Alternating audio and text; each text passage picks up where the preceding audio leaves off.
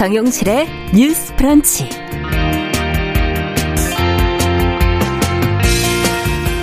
안녕하십니까, 정용실입니다.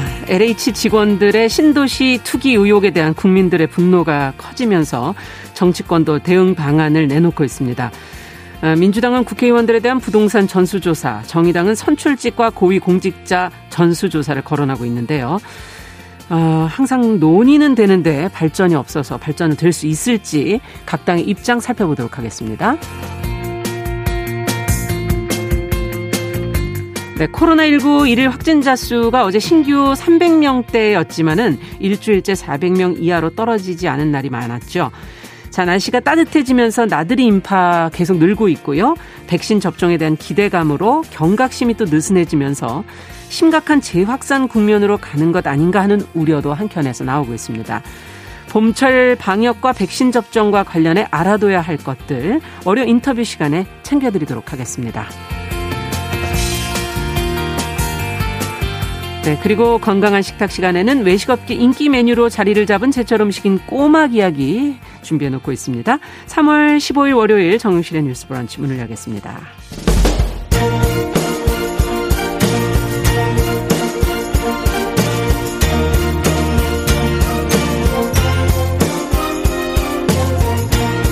여성의 감수성으로 세상을 봅니다.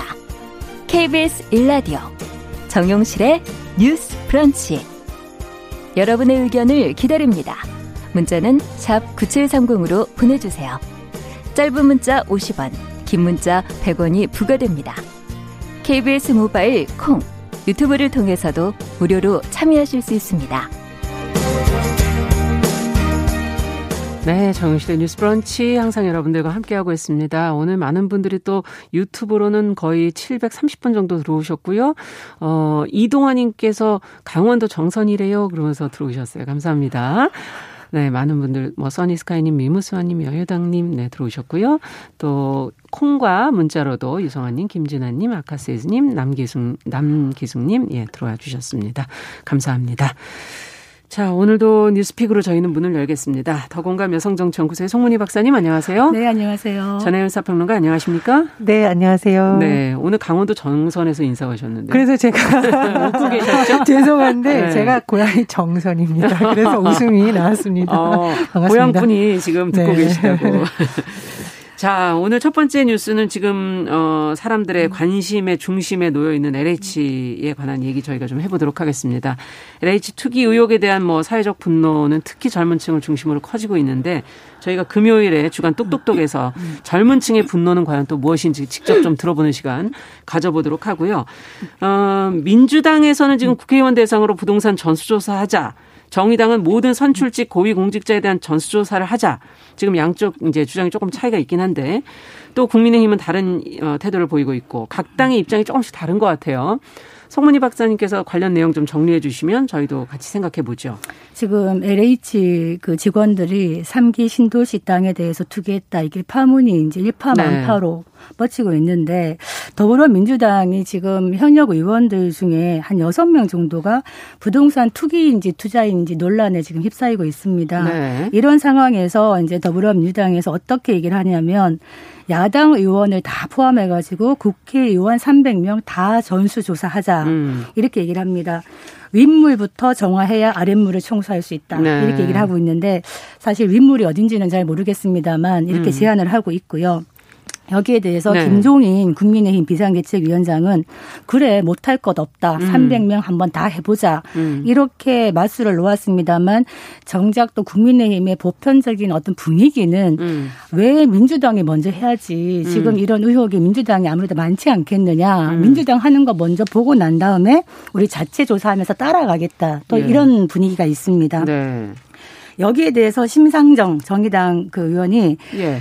이거 부동산 투기 공화국 아니냐 해체특별위원회를 출범시켰습니다. 그래서 모든 선출직과 고위공직자 부동산을 전수조사하자. 그러니까 뭐 장차관, 중앙정부 고위공직자들, 지방자치단체 공무원들 다 하자.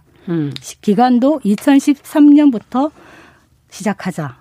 아주 네. 폭넓은 조사를 지금 주장을 하고 있는. 아예 제대로 해버리자. 제대로 한번 해보자. 예. 이렇게 얘기를 하고 있는 상황입니다. 네. 근데 지금 사실 LH 투기 의혹에 대해서 처벌하고 대책은 어떻게 대구하고 있는지도 저는 좀 궁금해서 전수조사만 한다고 될 일인지 하는 생각도 들고요.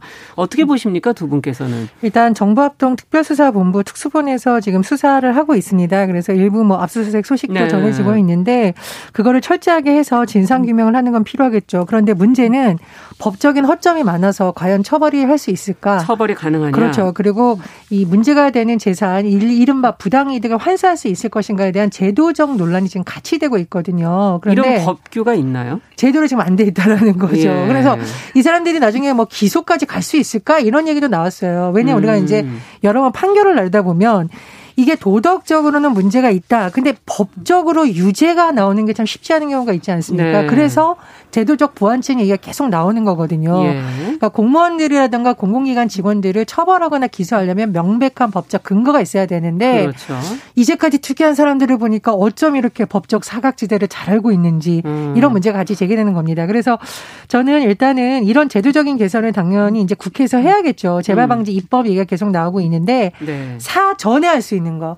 우리가 지금 왜 고위공직자 재산신고 하잖아요. 네네.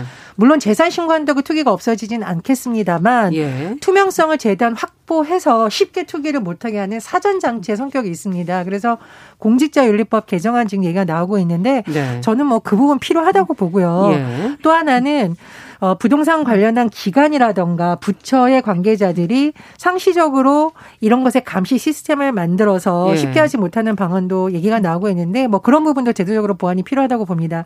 그리고 지금 이제 논란이 되고 있는 부분이 전수조사인데 예전부터 전수조사 얘기는 많이 나왔었어요. 이게 이제 뭐 무슨 문제가 될 때마다 예를 들면 2019년에 뭐 의원의 투기 논란이 나왔을 때도 전수조사. 그랬죠. 안 했죠. 그랬죠. 안 했습니다. 자, 헌법재판관 예. 후보자의 남편의 주식 특이로 냈을 때 또 전수조사. 그때도 안 했어요. 입시부정 의혹 나올 때 전수조사. 잘 안 했습니다. 그래서 제 생각에 국민들의 분노와 불신이 극에 달했기 때문에 국회가 어물쩍 넘어가지 말고 이번에는 전수조사를 하는 것이 필요하다고 생각을 하고요.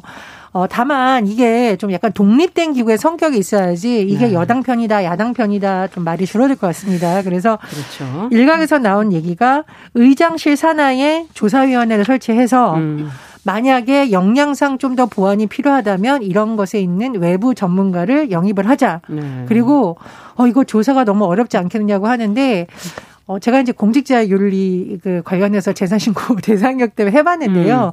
저처럼 초보자들이 잘 모르면 어려워요. 그런데 이게 전자 시스템을 통해서 개인정보 제공 동의를 눌러서 등록을 하는 시스템이 있습니다. 우리나라에. 그래서 자기라든가 본인의 그 직계 좀비속 관련해서 개인정보 제공 동의를 하면은요 금융기관을 통해서 통합적으로 다 요즘은 좀 검색을 할 수 있는 시스템도 많습니다. 예. 그래서 국회에서 정말 진정성이 있다면 방법이 있네 없네 하지 말고 좀 이번에야말로 여야가 손잡고 우리부터 모범을 보이겠다 이렇게 네. 하는 것이 좋고요. 저는 정치 발전이 외수도 이게 좋다고 생각을 합니다. 네. 그래서 김종인 비대위원장이 그래 우리도 해보자라고 하는 것은 아마 김종인 비대위원장의 마음에 그래 이번 기회를 통해서 국민의힘이든 민주당이든 네. 좀 문제가 있는 부분은 드러내놓고 그렇죠. 가자. 이런 게 포함됐다고 봐요. 근데 주호영 또 원내대표 같은 경우는 약간 뉘앙스가 다릅니다. 그래서 이거는 정치적으로 유불리를 따지지 말고 입법을 하는 중요한 입법 기관으로서 먼저 모범을 보이는 것이 맞다. 저는 이렇게 생각을 합니다. 왜 우리가 개그 프로를 볼 때 성대묘사 한번 하자면 왜 나만 갖고 그래 그 얘기를 하잖아요. 전수조사 보면서 떠오른 것이 뭐 야당에서는 물귀신 작전이다 이런 얘기를 합니다만 여야 할 것 없이 이런 문제가 생기면 요란하게 말을 해요. 이참에 우리 다 전수조사하자. 네. 근데 아까 말했듯이 모든 사안에 대해서 국회의원 전체 다 전수조사하자 그래가지고 제대로 된 사안이 없습니다. 지금까지. 아니 보여준 게 없는 없습니다. 예. 그리고 하다못해서 이제 다주택자 지금 국회의원들이 얼마나 다주택을 많이 갖고 있느냐 해가지고 이거 한번 경실련에서 전수조사 해봤어요. 보도가 한두 번 나간 적은 있는 것 같은데요. 그러고 나서 그러면 이렇게 많이 갖고 있구나 국회의원들이 다주택자구나 처분을 공고했습니다만 아직까지 처분하지 않고 있는 의원들 많죠. 예. 그렇다고 해서 거기에 대한 무슨 국민들의 제재가 없습니다. 예. 그래서 사실은 이 전수조사라는 게 우리만 당할 수 없다. 너는 깨끗하냐 이런 어떤 의미일 수 있는데 제가 더불어민주당이라면 이런 어떤 메시지보다는 네. 일단 지금 여당 집권 여당으로서 무한 책임을 갖고 있는 것이고요. 또 어떤 고급 정보나 이런 LH에 가장 가까이 정보를 공유할 수 있는 이런 의원들이 또 아무래도 여당이 더 책임감이 크기 때문에 우리부터 먼저 철저하게 조사하겠다. 이렇게 나가는 것이 맞는데 다 전수조사하자라고 얘기하는 거는 좀 문제가 있고, 또 하나 야당의 경우에 지금 김종인 비대위원장은 다 하자 이렇게 나왔습니다만 주호영 대표는 먼저 하면 우리가 하겠다 이렇게 얘기를 하는데, 그 중국 병법에 육참골단이라는 말이 나오죠. 내 살을 조금 베어내고 상대의 뼈를 끊겠다는 병법인데 이참에 야당이 정말 제대로 한번 조사를 들어가려면 같이 하자 이렇게 그렇죠. 나가야 되는 거지 먼저 하는 거 보고 따라가겠다라는 거는 너무 소극적인 게 아닌가 이런 생각이 듭니다. 저는 여야를 구분할 사항은 아니라고 보고요. 그건 이제 본인들끼리의 주장인 것이고 그냥 정의당이 주장한 것처럼 다 하면 됩니다. 네. 다 해야지 이게 정치적으로 네가 옳다 내가 옳다 시간 끌고 이렇게 하자 저렇게 하자라는 게 하기 때문에 저는 이제 국민들의 분노가 하루아침에 만들어진 것이 아니라 쌓이고 쌓였다가 지금 폭발하기 직전의 시점이라고 보거든요. 그렇죠. 그래서 국회 차원에서 이거는 꼭 해야 된다라고 보고요. 지금 뭐 민주당도 윤리감찰단 내부에서 돌린다고 하면 국민의힘도 내부에서 또 돌린다고 할 수 있겠죠. 그런데 우리가 누누이 봤듯이 내부에서 조상된 위원회가 내부 의원들을 제대로 징계한 적 그렇게 많이 본 적이 없습니다. 저희가. 네. 징계한다고 했다가 나중에 보면 주의 조치 정도라든가 아주 가벼운 경징계에 끝난 경우가 많습니다. 그리고 아까 지금 여당 의원들이 아무래도 개발 정보 더 많이 볼 거라고 하는데 제가 현장에서 봐서는 그렇진 않아요. 야당 의원이라고 해서 자료 요청했을 때 부처에서 근거를 갖고 야당 의원이니까 안 준다. 이거 사실 불가능합니다. 그래서 국회가 가지고 있는 권한 때문에 수없이 많은 정보를 사실 책임을 져야죠. 거기에 대해서. 예, 볼 수 있고요. 네. 사실은 보좌진 비서들도 다 권한이 있기 때문에 볼 수 있거든요. 네. 그래서 저 이제 국회가 신뢰를 회복하는 차원에서도 맞습니다. 이거를 뭐 선거 이런 거 따지지 말고 이번 기회에 한번 하면 참 좋지 않겠나 이런 생각이 들고. 네. 여야 지도부도 자체적으로 당 내에서 문제 있는 의원 처리하는 거 쉽지 않거든요. 같이 하면 조금 더 쉽지 않을까 그런 생각이 듭니다. 근데 이게 현장의 얘기를 들어보면요. 지금 LH 뭐 직원들 투기 의혹이 20명이 지금 나왔습니다. 네. 전체 직원들 중에 아주 소수인데 문제는 사명이 아니라 개인 그 본인 명의로 한 거는 그 투기로 봤어도 네, 쉽게 확인되는 겁니다만 확인 안 되는 어떤 차명이라든가 이런 게 너무나 많다. 그렇다면 전수조사를 했을 때 국회의원들 전수조사를 할 때 과연 어떤 방식으로 할 것인가. 국회의원 본인이 본인 이름으로 어떻게 투기를 하겠습니까? 보통 아마 직계도 피해서 아마 할 텐데 그렇다면 국회의원을 이렇게 이름을 갖고 하는 것이 아니라 그 토지, 신도시라든가 투기 지역으로 예상되는 그런 토지들에 대해서 역추적을 하자는 것 아닙니까? 그렇죠. 그렇다면은 방법을 많이 제시하고 자금 출처 국세청이 충분히 알 수 있고 이렇게 갈 수 있는데 형식적인 국회의원 전수조사는 별 실효성이 없을 것이다. 맞습니다. 이런 생각이 듭니다. 아니죠. 직계 좀비 속만 밝혀내도 저는 어마어마하게 나올 거라고 생각을 합니다. 지금 언론 보도만 해도 6건, 8건씩 나오고 있잖아요. 예. 언론 보도로도 이렇게 밝혀졌는데 실제로 조사를 하면 어떨까 저는 이런 생각이 들고요. 또 하나 말씀을 하신 게 그래서 이해충돌방지법이 필요하다고 생각을 하는데 네. 지금 본인이 부동산 관련 일을 하거나 본인의 아들이 부동산 관련한 건설회사 예를 들면 대표인데 본인이 상임위에 가 있는 건 이건 말이 안 되는 겁니다. 그렇죠. 본인이 어떻게 국토부에 국정감사를 하면서 본인 아들에게 이 정보가 안 간다고 할 수 있겠어요. 그리고 이게 가족끼리 하는 대화는 추적도 어렵습니다. 말씀하셨듯이. 그래서 저는 국회가 뭐 전수조사 필요하는 건 제가 주장을 했는데 이해충돌방지법을 좀 여야 합의로 빨리 만들어서 국민들에게 오해를 살 수 있는 여지를 좀 차단하는 것이 빨리 필요하다. 좀 그런 생각이 듭니다. 네. 이해충돌방지법 국민이 얼마나 만들려고 했습니까 지금까지. 그런데도 이해충돌방지법이 쏙 빠진 김영란법을 통과시키면서 이렇게 누더기가 된 법안을 만든 것이 바로 여야 국회의원들입니다. 네. 이런 부분에는 너무나 합심이 잘 되기 때문에 여야 할 것 없이 이해충돌에 걸리는 여지가 많을 수 있다는 거죠. 그래서 사실 미공개 정보라든가 내부 정보를 갖고 투기를 했느냐라는 것을 실제로 기소까지 가기가 매우 험난하다는 거예요. 예. 실제로 이걸 입증하기가 너무 어렵고 내가 땅을 샀는데 옆에 공단이 들어섰더라 이렇게 얘기를 하면은 할 말이 없다는 거예요. 그리고 실제로 투기 의도를 자백하지 않는 한 입증할 수가 없다. 지금 민주당 그 당 감찰위원회 감찰조사단도 자진 그 고백을 해라 투기를 했느냐 이렇게 조사를 시작했다는데 누가 자진 고백을 하겠습니까? 그래서 진상조사를 하든 수사를 하든 조사를 하든 누가 할 것이냐 어떤 독립적인 기관이 할 것이냐도 매우 중요한데 지금 돌아가는 분위기를 봐서는 제대로 된 조사가 될 수 있을까 실효성이 있을까 이런 생각이 드는데 문제는 일단 조사를 했을 때 어떤 의원들의 명단이 공개가 된다면 국민들이 기억해야 됩니다. 기억을 하고 다음 표를 줄 때 이걸 기억해야 되는데 언제까지 기억을 할 수 있을지 이건 국민들의 몫이 아닌가. 그래도 이제 예전보다는 이 자료들이 다 남아있기 때문에요. 다시 확인할 수 있는 그런 상황이죠. 지자체별로도 사실 그 국민들이 한 번씩 확인해 보셔야 되는 거고요. 지금 K79779809번님께서는 국토개발지구를 한번 가보시라고 개발한다고 하는 곳에 과실수, 신축 조립식 건물 이렇게 하면 보상비가 혈세로 줄줄 나가고 있다는 그런 얘기도 적어주셨고요. K80532185번님 부패지수가 너무 심각한 것 같다. 전부 다 해야 된다라고 지금 의견을 올려주신 분들도 있습니다. 자, 뭔가 반성이 좀 필요한 것 같고 저는 근본적인 의식의 문제가 아닌가. 권력을 과연 왜 가지는 건가 하는 거에 대한 근본적인 질문도 한번 해보게 되는 그런 대목인 것 같습니다. 자, 두 번째 뉴스는 낙태 시술 과정에서 태어난 아기를 숨지게 한 의사에게 지금 대법원이 낙태는 무죄, 살인은 유죄 이렇게 판결을 지금 내렸어요. 그간의 재판 과정과 이번 판결 내용이 어떻게 지금 나온 것인지 좀 저희가 정리해보면서 이 문제 같이 한번 좀 고민해보죠. 전혜연 평론가께서 좀 정리해 주시겠어요? 예, 이 판결을 조금 우리가 쉽게 이해하려면 2019년 4월 11일 헌법재판소의 헌법 불합치 결정을 조금 이해하면 네. 판결도 쉽게 이해할 수 있습니다. 2019년 4월 11일 헌법재판소에서 굉장히 중요한 결정이 내려졌는데요. 네. 임신한 여성이 낙태를 했을 경우에 처벌하는 형법 제269조 1항 그리고 의사가 임신한 여성의 촉탁을 받아서 낙태를 시술해 주는 것을 처벌하는 형법 제270조 1항이 있었는데 네. 헌재에서 이것을 헌법 불합치 결정을 내렸습니다. 네. 헌법 불합치 결정이라는 것은 이것은 위헌의 소지가 있다인데 그렇죠. 다만 이 법을 갑자기 없애려 이럴 수는 없는 거잖아요. 그래서 대체 입법 이 법안을 좀 대신할 법안이 만들어지기 전까지 법률 효력은 일단 유지시키는 것입니다. 그런데 이번 사건의 경우에는 조금 복잡해지는 것이 문제가 됐던 시술이 2019년 3월 진행이 됐다고 해요.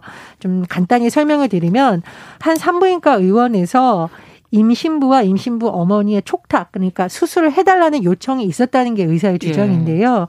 이 의사가 임신 34주 보통 한 임신 9개월 정도 된 태아에 대한 낙태 수술을 시행을 했었는데 이 제왕절개 방식으로 태아를 분리를 했는데 태아가 울음을 터뜨렸다고 합니다. 그래서 그러면 살아있었다는 얘기네요. 그렇겠죠. 예. 그래서 뭐 의료진은 여러 가지 뭐 그래도 못 샀을 거라고 주장을 했지만 이 아이를 어쨌든 숨지게 했다라고 하는 여러 가지 혐의가 적용이 됐고 또 사체를 냉동시켜서 의료 폐기일 것처럼 수거업체에 넘겼다. 그래서 여러 가지 제가 이제 혐의가 적용이 됐는데 뭐 예를 들면은 시체 손괴 혐의라든지 사체 손괴 혐의 그리고 중요한 살인죄 혐의 그리고 업무상 딱 낙태죄의 혐의가 적용이 됐습니다.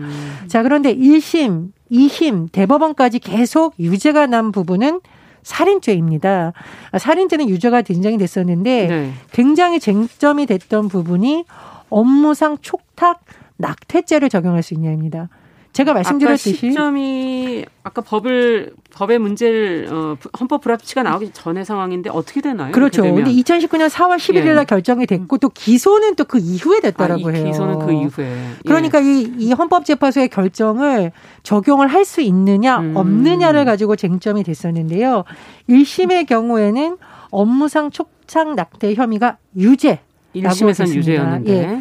그리고 여러 가지 뭐 살인죄 이런 혐의 다 유죄를 인정해서 징역 3년 6개월에 자격정지 3년이 선고가 됐습니다.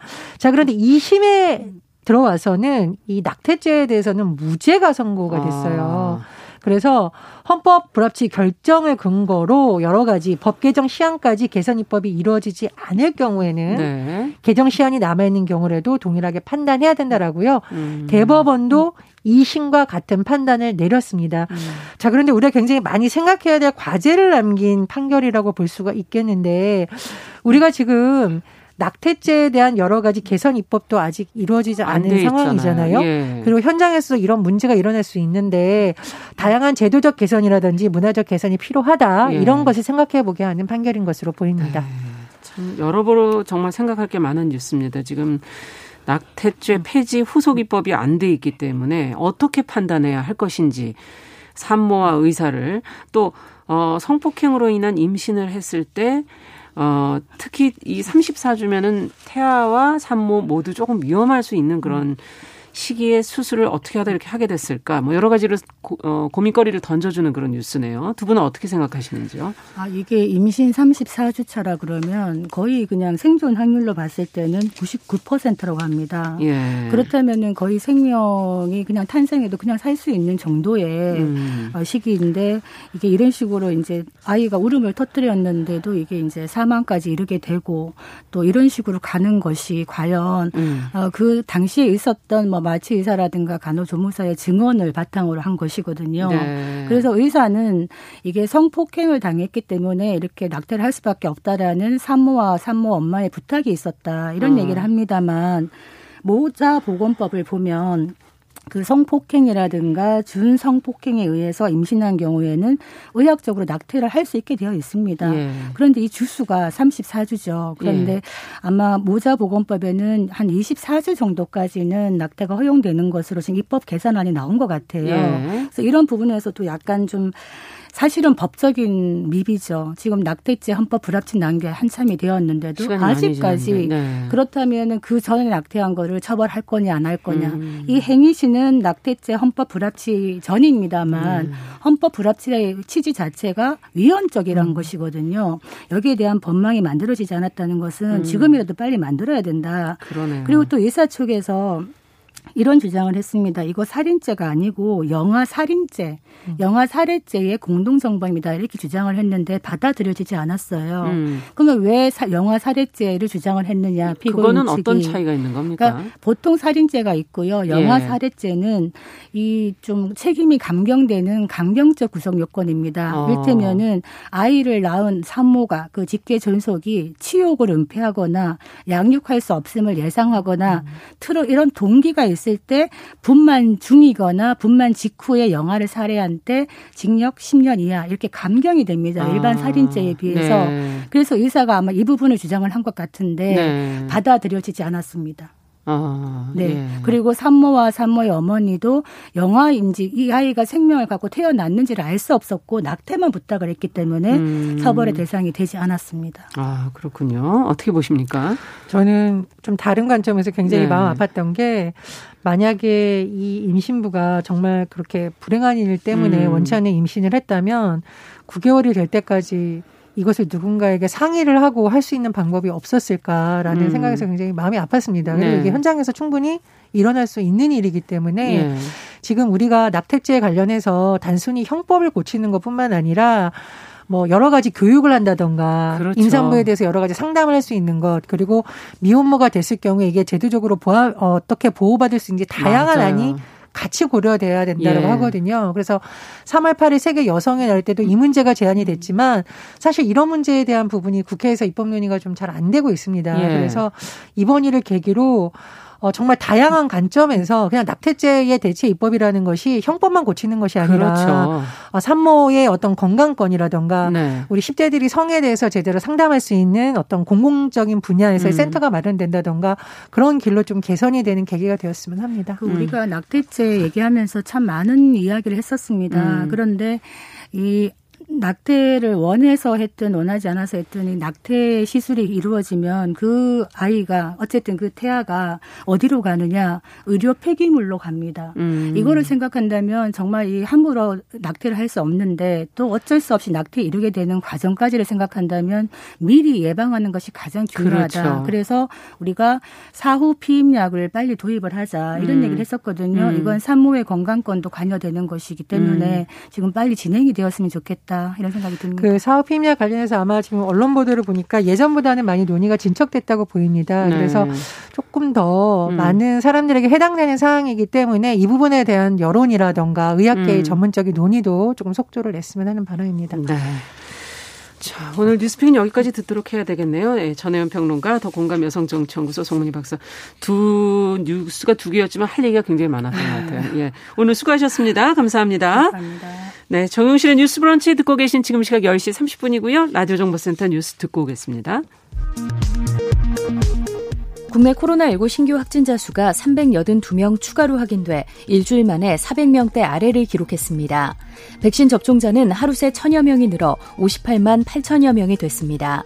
국내 발생 370명을 지역별로 보면 경기가 161명으로 가장 많고 서울 112명, 경남 31명, 인천 18명, 강원 10명 등입니다.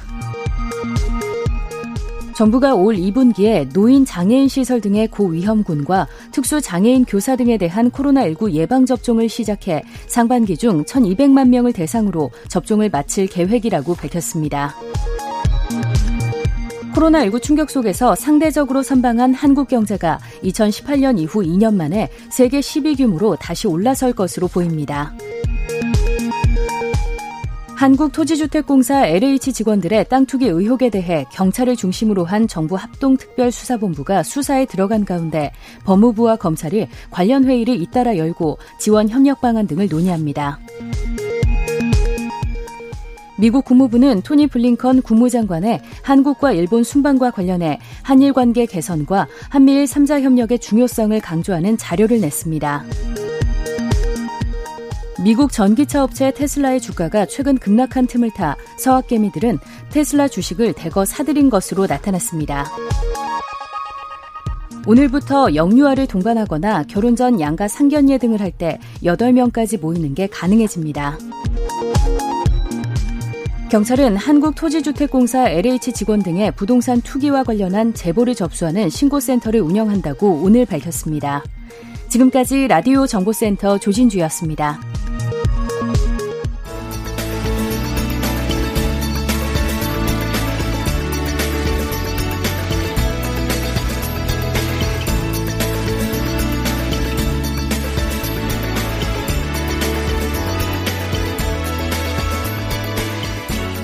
세상을 보는 따뜻한 시선 KBS 1라디오 정용실의 뉴스 브런치 매일 아침 10시 5분 여러분과 함께합니다.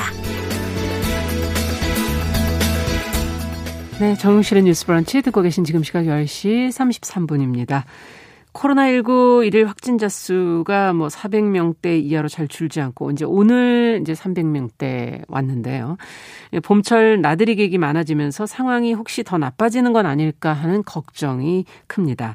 이 방역 당국에서는 코로나19 3차 유행이 다시 확산되는 경향이 나타나고 있다면서 경각심을 좀 가져줄 것을 당부를 하고 있습니다.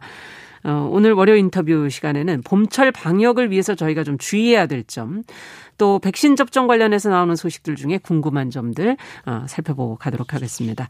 한림대 성심병원 호흡기내과 정기석 교수님 전화 연결돼 있습니다. 안녕하십니까 교수님? 예, 안녕하십니까? 네, 기존에 지금 사회적 거리두기가 오는 28일 밤 12시까지 2주 더 연장됐다는 소식들은 다들 기억을 하고 계실 텐데요. 지금 5인 이상 모임 금지 조치와 관련해서 앞서 뉴스에서도 들으셨지만 예외 사례가 좀 일부 확대가 된 듯합니다. 어떤 모임, 어떤 행사들이 지금 허용이 되고 있는 건가요? 예, 아주 일부에 한해서 조금 허용이 됐는데요. 네. 우선 결혼 전에 상견례를 하지 않습니까? 예.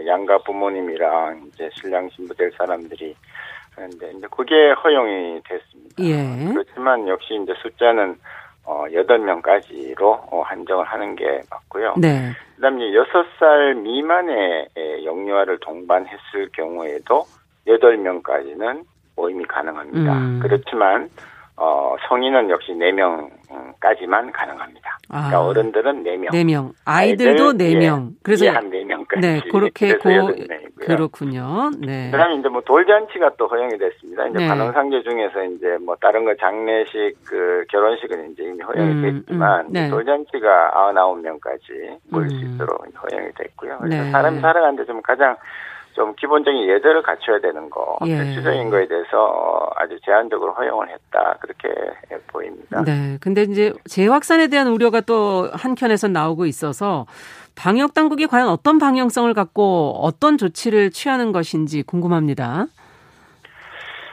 참 문제인데요. 네. 이게 지금 3차 유행이 1200명을 찍고 쭉 내려가면서 부드럽게 한 200명대까지 내려가줬으면 좋았는데 예. 뭐 다 아시다시피 지금 한 300~400명 선에서 한 달 이상 꼼짝을 안 하거든요. 그러네요. 네. 예, 그래서 이제 3차 유행을 종식했다고 선언하기도 어정쩡하고 예.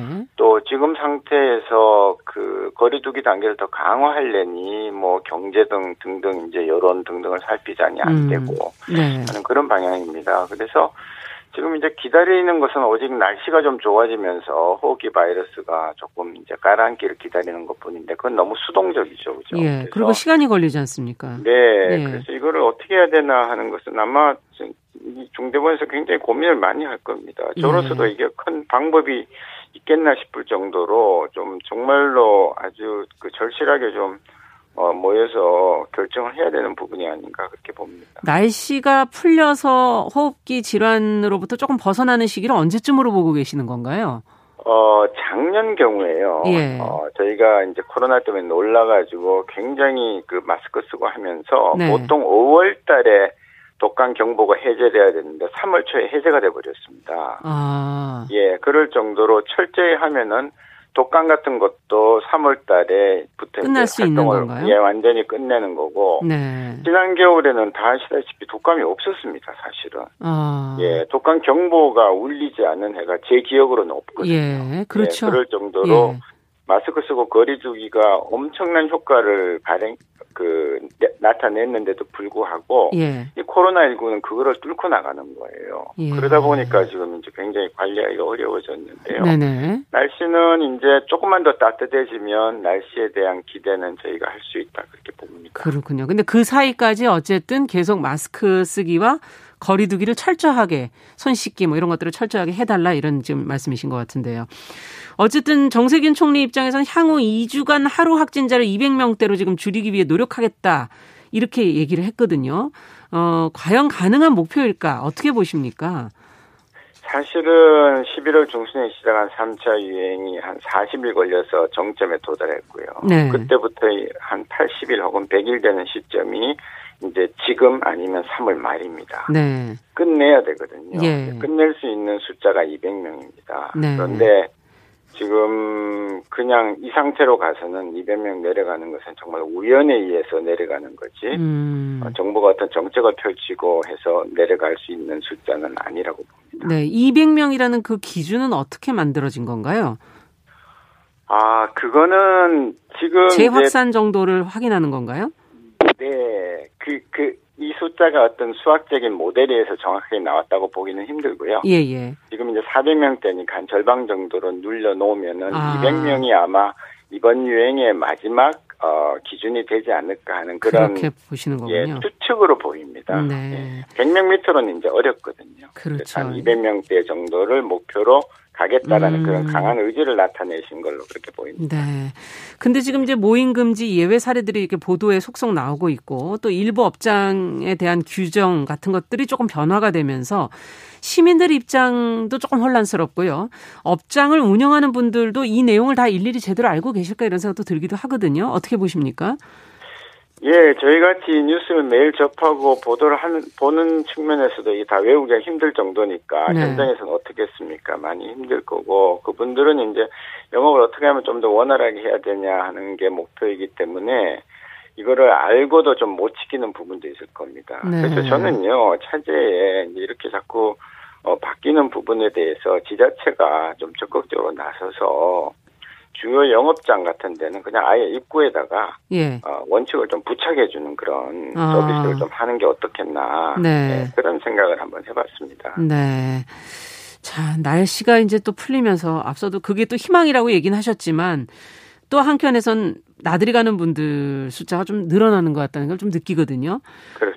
조금은 아슬아슬한 상황이 아닌가 하는 그런 생각도 들기도 하는데 지금 이런 날씨에 좀 주의해야 될 이런 계절에 좀 유의해야 될 점들이 있다면요.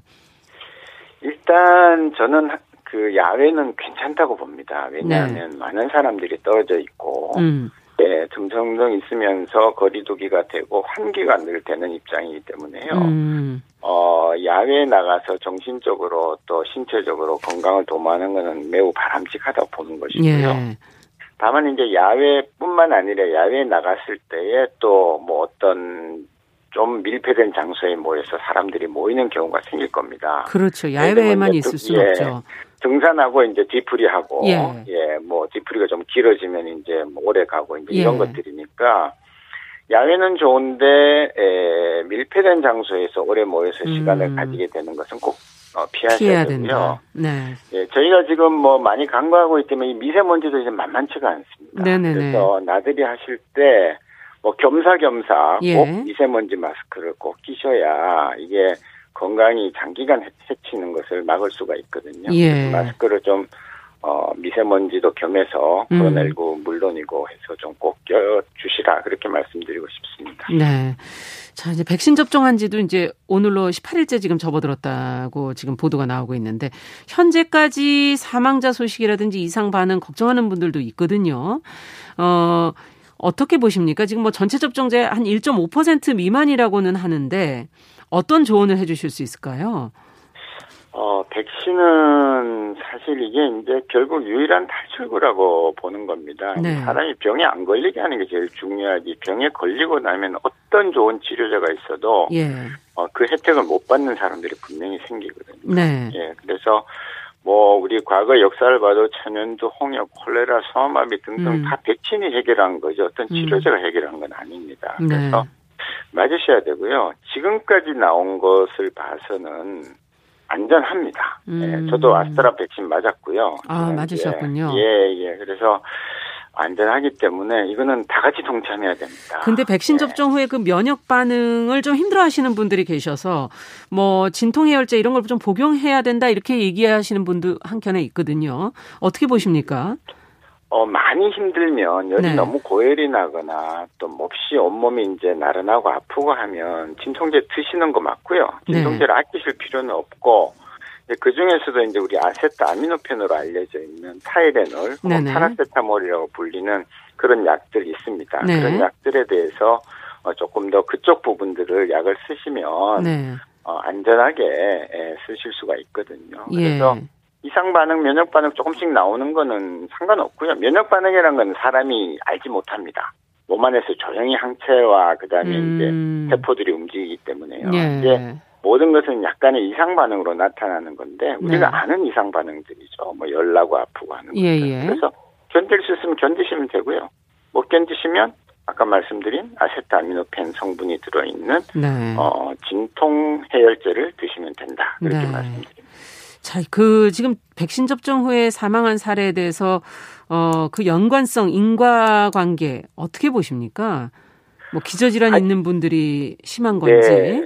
예, 아직까지는 직접적인 연관이나 인과성이 있는 예는 없습니다. 우리나라에서 지금 16명이 이제 보고되어 있는 걸로 되어 있는데요. 그리고 이제, 여기에는 뭐 기존에 있던 질병관리청의 예방접종 피해 보상 심의위원회가 있고 거기는 뭐 아주 전문가들이 많이 들어가 있고요. 사회학 하는 분들도 들어가 있기 때문에 충분히 검토해서 지금까지 발표를 하고 있는 거기 때문에 그냥 정부에서 발표하는 그 결과를 그대로 믿어주시면 된다 그렇게 봅니다, 저는. 네. 지금 이제 백신 접종을 한 지 18일째, 이런 속도, 지금 뭐 초반 속도는 빠른 편이다 이렇게 지금 얘기는 나오고 있는데요. 전 국민이 집단 면역을 가질 수 있는 뭐 70% 접종까지 대략 어느 정도 시간이 걸릴까요? 저희는 이제 우리나라가 국토가 상대적으로 좁고 의료기관이 지금 그 33,000개입니다. 치과하고 한의원 빼고도요. 그래서 저희가 의료인들이 마음만 먹고 정부가 의지가 있으면 하루에 몇십만 명을 그 백신을 놔줄 수 있거든요. 그래서 뭐 간단하게 한 달에 1,000만 명 넘게 백신을 접종을 할 수가 있어요. 그런데 문제는 이제 공급이죠. 지금 이제 오늘 이제 2분기 백신 접종 계획을 질병청에서 발표하는데 과연 뭐 1,000만 명 분을 확보했을지 더 많이 확보했을지 이런 것들이 중요합니다. 들어오기만 하면 그 시간을 줄일 수 있다. 저는 뭐 아무 문제가 없다. 저는 그렇게 보고 있습니다. 네, 알겠습니다. 오늘 말씀은 여기까지 듣겠습니다. 감사합니다. 네, 감사합니다. 네, 월요일 인터뷰 오늘은 봄철 방역과 백신 접종 관련 내용 살펴봤습니다. 한림대 성심병원 호흡기내과 정기석 교수님과 함께했습니다.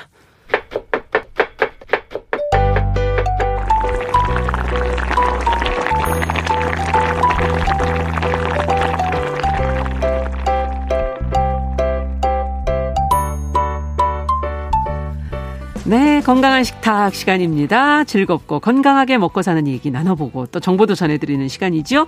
홍신의 요리연구가 자리해 주셨습니다. 어서 오십시오. 네, 안녕하세요. 오늘은 꼬막 얘기를 해주신다고 그러는데 네네. 지금 제철이에요. 꼬막철이죠. 예. 꼬막 이제 한참 아마 많이 드실 거예요. 그러니까 사실 드시지 않으시더라도 굉장히 겨울 동안에도 많이 눈에 보이셨을 보였죠? 텐데. 네. 꼬막에 대해서 질문 되게 많으시더라고요. 꼬막 도대체 뭐냐? 어떻게 먹어야 되냐? 그러니까 비빔밥이 요즘에 좀 유행이어서 맞아요. 그거는 좀 많이 먹어본 것 같아요. 작년에 그건 또 드셔보셨어요? 그럼요. 꼬막 비빔밥 네. 어떻게 시켜 드셨어요? 그럼요. 아니 지금 시켜 먹는 얘기 아니었나요? 네. 오늘은 하지만 네. 굉장히 쉽게 좀 꼬막을 네, 사서 해 드실 수 있는 얘기까지도 조금 해볼까 해요. 꼬막 비빔밥이 실제로 작년 이렇게 네. 강타를 했죠. 맞아요. 몇 년 되긴 했으나 어떻게 보면 지금 요즘에는 약간 끝물이라고도 얘기를 해요. 그러니까 네. 시절상으로도 그렇고 근데 꼬막 비빔밥 여름에도 드시고 가을에도 드시고 그렇더라고요. 막 그런단 말이에요. 그래서 아니 제철이 겨울부터 한 3, 4월까지인데 네. 어떻게 이렇게 먹을 수 있냐 이런 네. 질문들이 많아서 이제 오늘 이걸 들고 오긴 했어요. 그거 어떻게 된 거예요? 답변부터 해 주셔야지. 그거에 대한 답변은 사실 꼬막이 가공식품으로도 많습니다. 지금 그 껍데기 없는 형태의 꼬막을 드시잖아요. 아, 예. 생산량이 많을 때 냉동한 꼬막들이 많아요.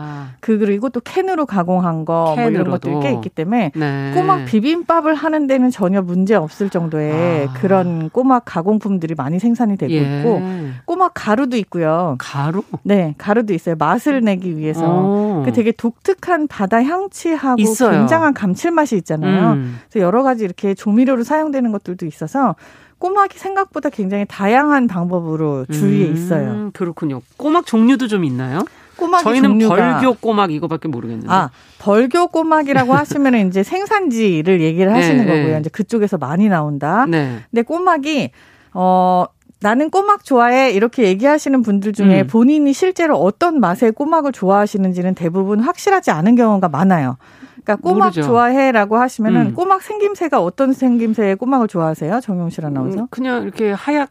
그렇죠. 예, 예. 네. 그게 새꼬막이에요. 그게 새꼬막이에요. 네. 이름도 몰라요. 네. 흔히 그러니까 네. 꼬막을 크게 세 종류로 나눌 수 있어요. 지금 우리나라에서 생산이 되는 게. 뭐예요? 참꼬막이라고 네. 하는 게. 지금 제가 말한 새꼬막. 네. 네. 참꼬막이 있고 새꼬막이 있고 그리고 피꼬막이 있어요. 근데 이거는 피조개라고도 얘기하고 근데 참꼬막하고 새꼬막, 피조개 세 가지가 다 모두 다 확연하게 육안으로 구분이 됩니다. 참꼬막 같은 경우에는 약간 조금 단단하면서 줄무늬가 좀 깊게 파여 있어요. 그리고 줄무늬 개수가 10개대예요. 20개가 그러니까 작다는 거네요. 네, 예. 줄무늬 개수가 줄무늬가 굵어요. 그러니까 좀 적어요. 깊이 파여 있는. 새꼬막 같은 경우가 우리가 흔히 아는 그 꼬막이에요. 쌓아놓고 먹는 거 약간 맞아요. 하야스름하고 네, 맞아요. 솜털이 끄트머리에 조그맣게 있으면서 숟가락으로 이렇게 뒷구멍 뒤를 딱 열면 그렇죠. 바로 딱 열리는. 이게 네, 지금 새꼬막인데 요거 같은 경우에는 주름이 30개예요. 많아요. 맞아요. 그렇죠. 주름이 많아요. 그래서 20개 훨씬 넘어 30개대 된다. 이렇게 보시면 되고 주름이 제일 많고 크기가 여자 주먹만한 피꼬막이 있어요. 이건 굉장히 크네요. 네. 굉장히 커요. 지금 쓰고 계신 이어폰만한 그런. 난 이런 꼬막은 못 봤는데. 이게 지금 피꼬막인데 네. 네. 이렇게 크기도 크지만 사실 이거보다 작은 것도 물론 있고요. 안에 정말 우리가 알고 있는 그 헤모글로빈, 그 피, 그 빨간 색깔. 그럼 붉은색이. 네. 그 액체가 들어있어서 먹으면 약간 독특한 풍미가 있고 굉장히 감칠맛이 나요. 야, 근데 커가지고 보면 좀 징그럽기도 하겠네요. 그렇기도 하지만 솔직히 이 맛에 중독이 되면 헤어나오질 못하는 진짜 꼬막 맛이 이거예요. 그래서 제일 귀하고 그리고 주름 개수도 40개대 제일 많아요.